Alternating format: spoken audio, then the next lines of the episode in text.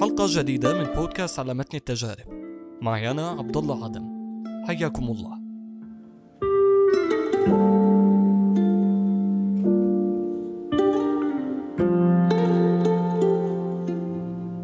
قديش شخص فقد ثقته بنفسه؟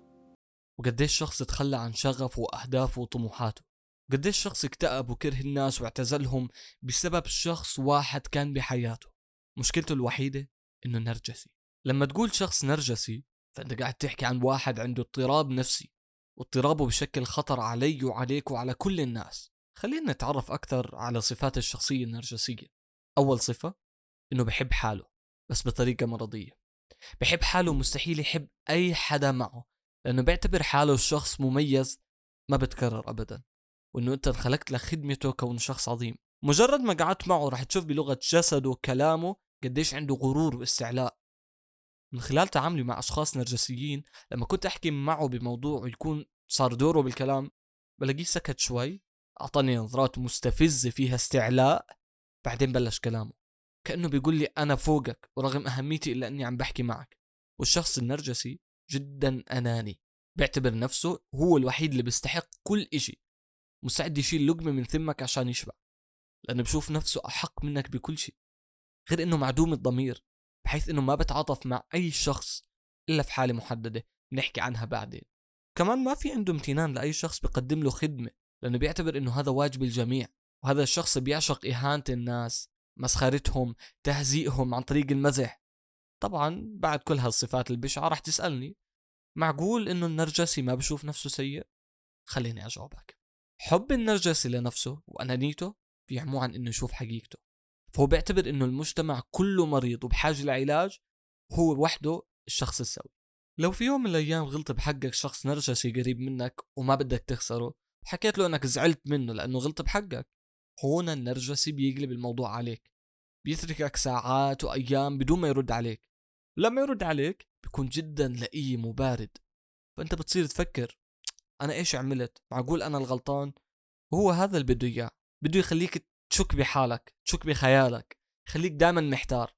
فأنت بتوصل لمرحلة بتعترف فيها إنك غلطان مع إنك مش غلطان ابدا. وأنت اللي بتعتذر منه مع إنه المفروض يصير العكس. واحيانا لما تعاتب النرجسي وتصير مشكلة كبيرة ويقرر إنه يعتذر لك ما بيقول آسف وبس بيقول آسف بس أنت لو ما سويت كذا. مستحيل يعترف إنه هو غلطان لحاله لو شو ما يصير. وفي سؤال أنا اليوم موجود عشان أجاوب عليه. كيف ممكن النرجسي يدمر حياتك؟ في شيء مهم تعرفه هو إنه النرجسي بيتغذى على ضعف الناس وتذللهم إله. بتبلش القصة بانه النرجسي بيقلب مواجعك وورجيك إنه حياتك سوداوية وانه عندك كثير مشاكل. ممكن يخلق لك مشاكل جديدة مثل إنه يقنعك بإنك شخص مهمش أو إنك شخص قبيح أو أي مشكلة ممكن تخطر على بالك. طبعا عملية الإقناع بالنسبة له جدا سهلة لأنه خبيث بشكل مش عادي. لما يقنعك بوجود المشاكل بتصير تشكيله همك لأنه هو عارف الموضوع يعني فخلينا بنحكي له لأنه هو فاهم كل التفاصيل.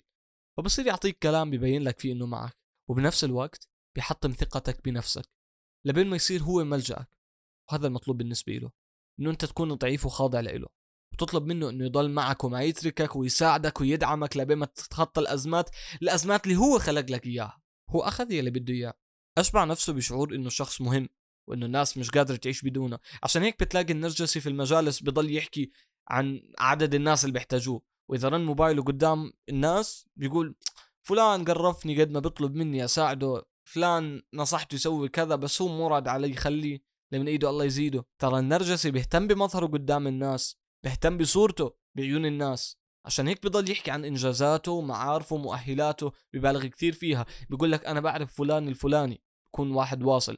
أو بيقعد يبالغ حتى لو كان شخص عادي بصير يعني يبالغ بهذا الشخص. عشان يبين حجم أهميته.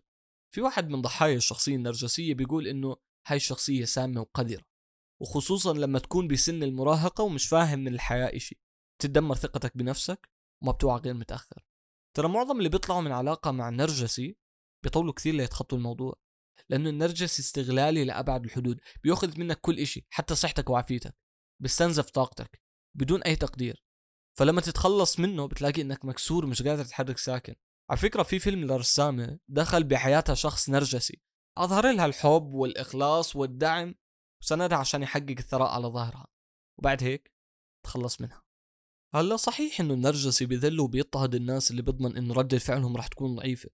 بس بالمقابل النرجسي بيكره الانتقاد. بيخاف من الأشخاص اللي ردة فعلهم صارمة.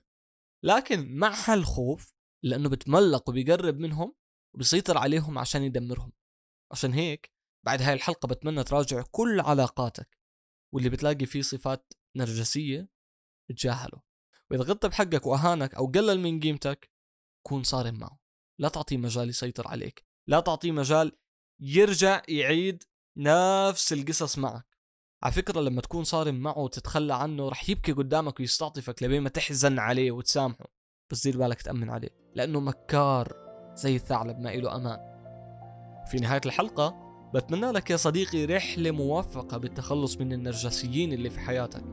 وإذا وجدت هاي الحلقة مفيدة شاركها مع أصدقائك. تابعني على إنستغرام عبد العدم في أمان الله. thank you